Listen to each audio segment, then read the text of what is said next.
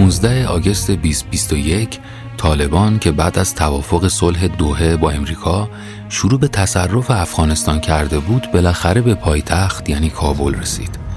با توجه به وخامت اوضاع رئیس جمهور وقت بلافاصله کشور رو ترک کرد و دولت افغانستان سقوط کرد. به این ترتیب جنگجوهای طالبان دوباره به قدرت رسیدند همزمان با این جنگ چند ماهه که منجر به کشته شدن هزاران غیر نظامی بیگناه شد نیروهای امریکایی و ناتو سر توافقی که با طالبان کرده بودند کم کم کشور رو تخلیه کردند. تو همون روزایی که آخرین هواپیماهای امریکایی فرودگاه کابل رو ترک می‌کردن تو شرایطی که مردم وسط یه هرج و مرج تمام ایار تلاش می‌کردن به هر قیمتی از کشور خودشون فرار کنن یه آقای به نام اریک پرینس متوجه یه فرصت تجاری طلایی شد. اون یه پیشنهاد سخاوتمندانه رو مطرح کرد. پیشنهاد اجاره یه هواپیما برای تخلیه مردم از کابل. منتها این پیشنهاد خیلی هم خیرخواهانه نبود چون قیمت بلیت این پرواز برای هر نفر 6500 دلار اعلام شد. 6500 دلار برای اینکه آدما وطنشون رو ترک کنن عوضش جونشون رو نجات بدن. اریک پرینس یکی از هزاران نفریه که خیلی خوب بلده چطور از جنگ و ترس پولای هنگفت در بیاره.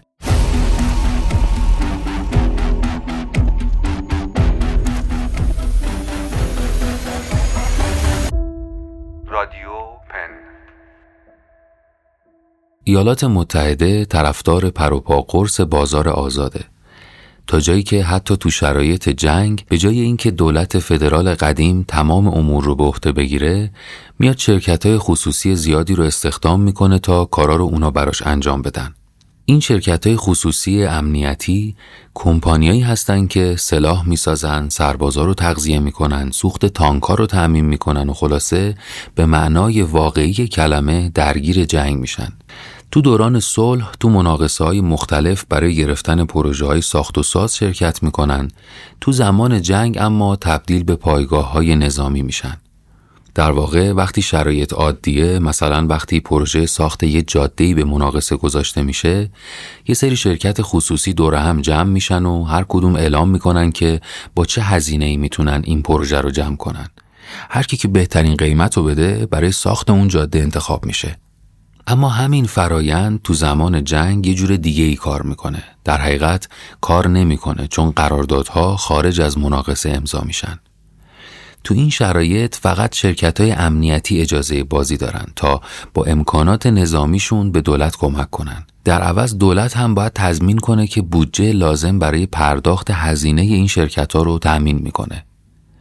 یکی از همین پیمانکارای دولتی شرکتی به اسم لاکهید مارتین که هسته مرکزی تجارتش یعنی چیزی که سرپا نگهش میداره ماجرای جنگ و امنیته.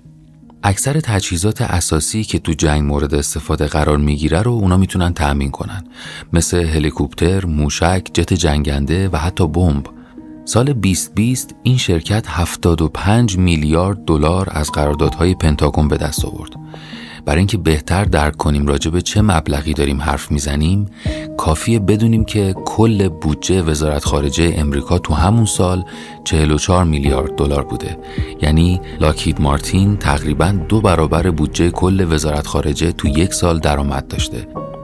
سال 2004 یعنی سه سال بعد از شروع جنگ افغانستان یه آقای به نام رابرت استیونز مدیرعامل همین شرکت شد.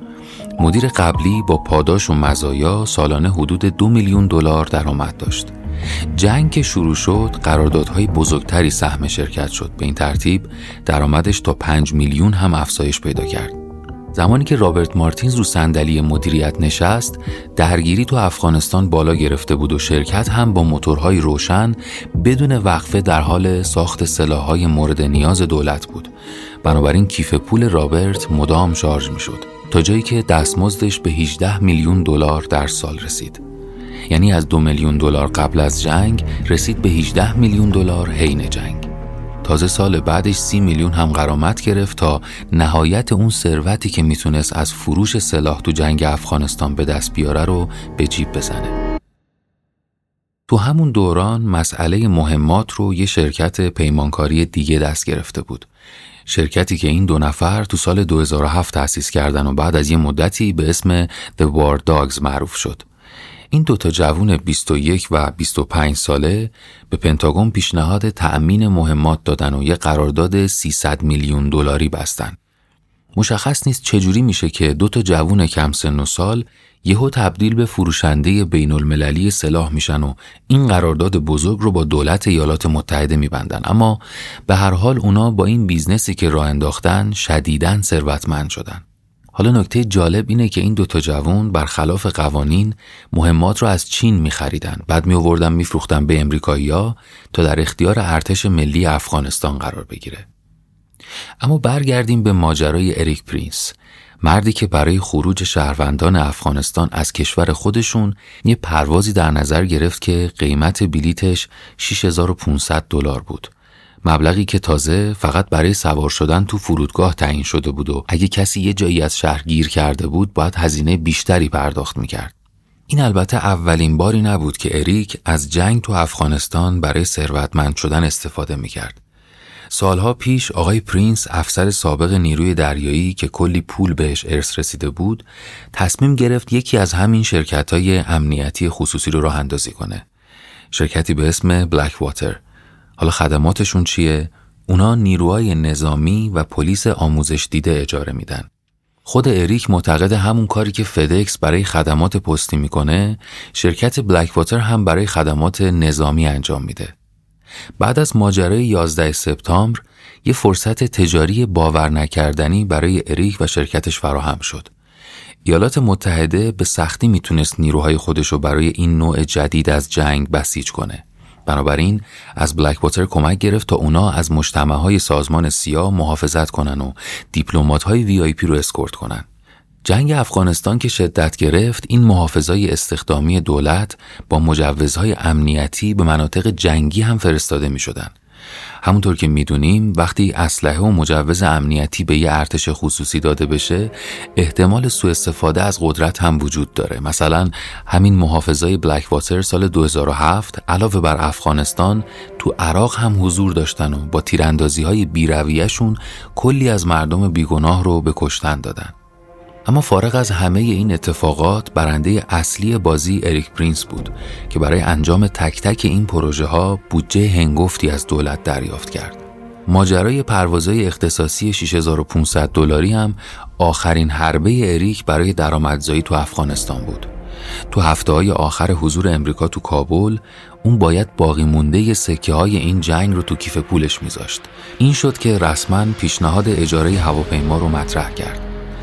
به هر حال هزاران نفر از مردم افغانستان که تو دوران جنگ با ایالات متحده همکاری کرده بودند حالا با قدرت گرفتن طالبان به یه طریقی باید از کشور خارج می شدن.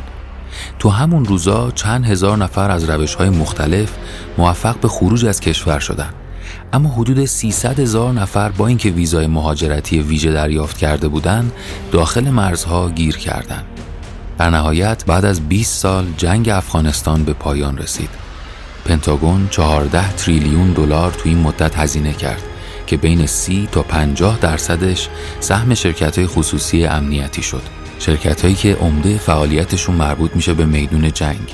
جایی که ترس و مرگ فرصت های زیادی رو در اختیارشون قرار میده تا ازش پول در بیارن. در حالی که افغانستان و مردمش به مدت 20 سال از قطار دنیا پیاده شده بودن و درگیر جنگ بودن عده زیادی در قالب همین شرکت های خصوصی امنیتی تو استخر پول بیپایان پنتاگون غرق ثروت شدند.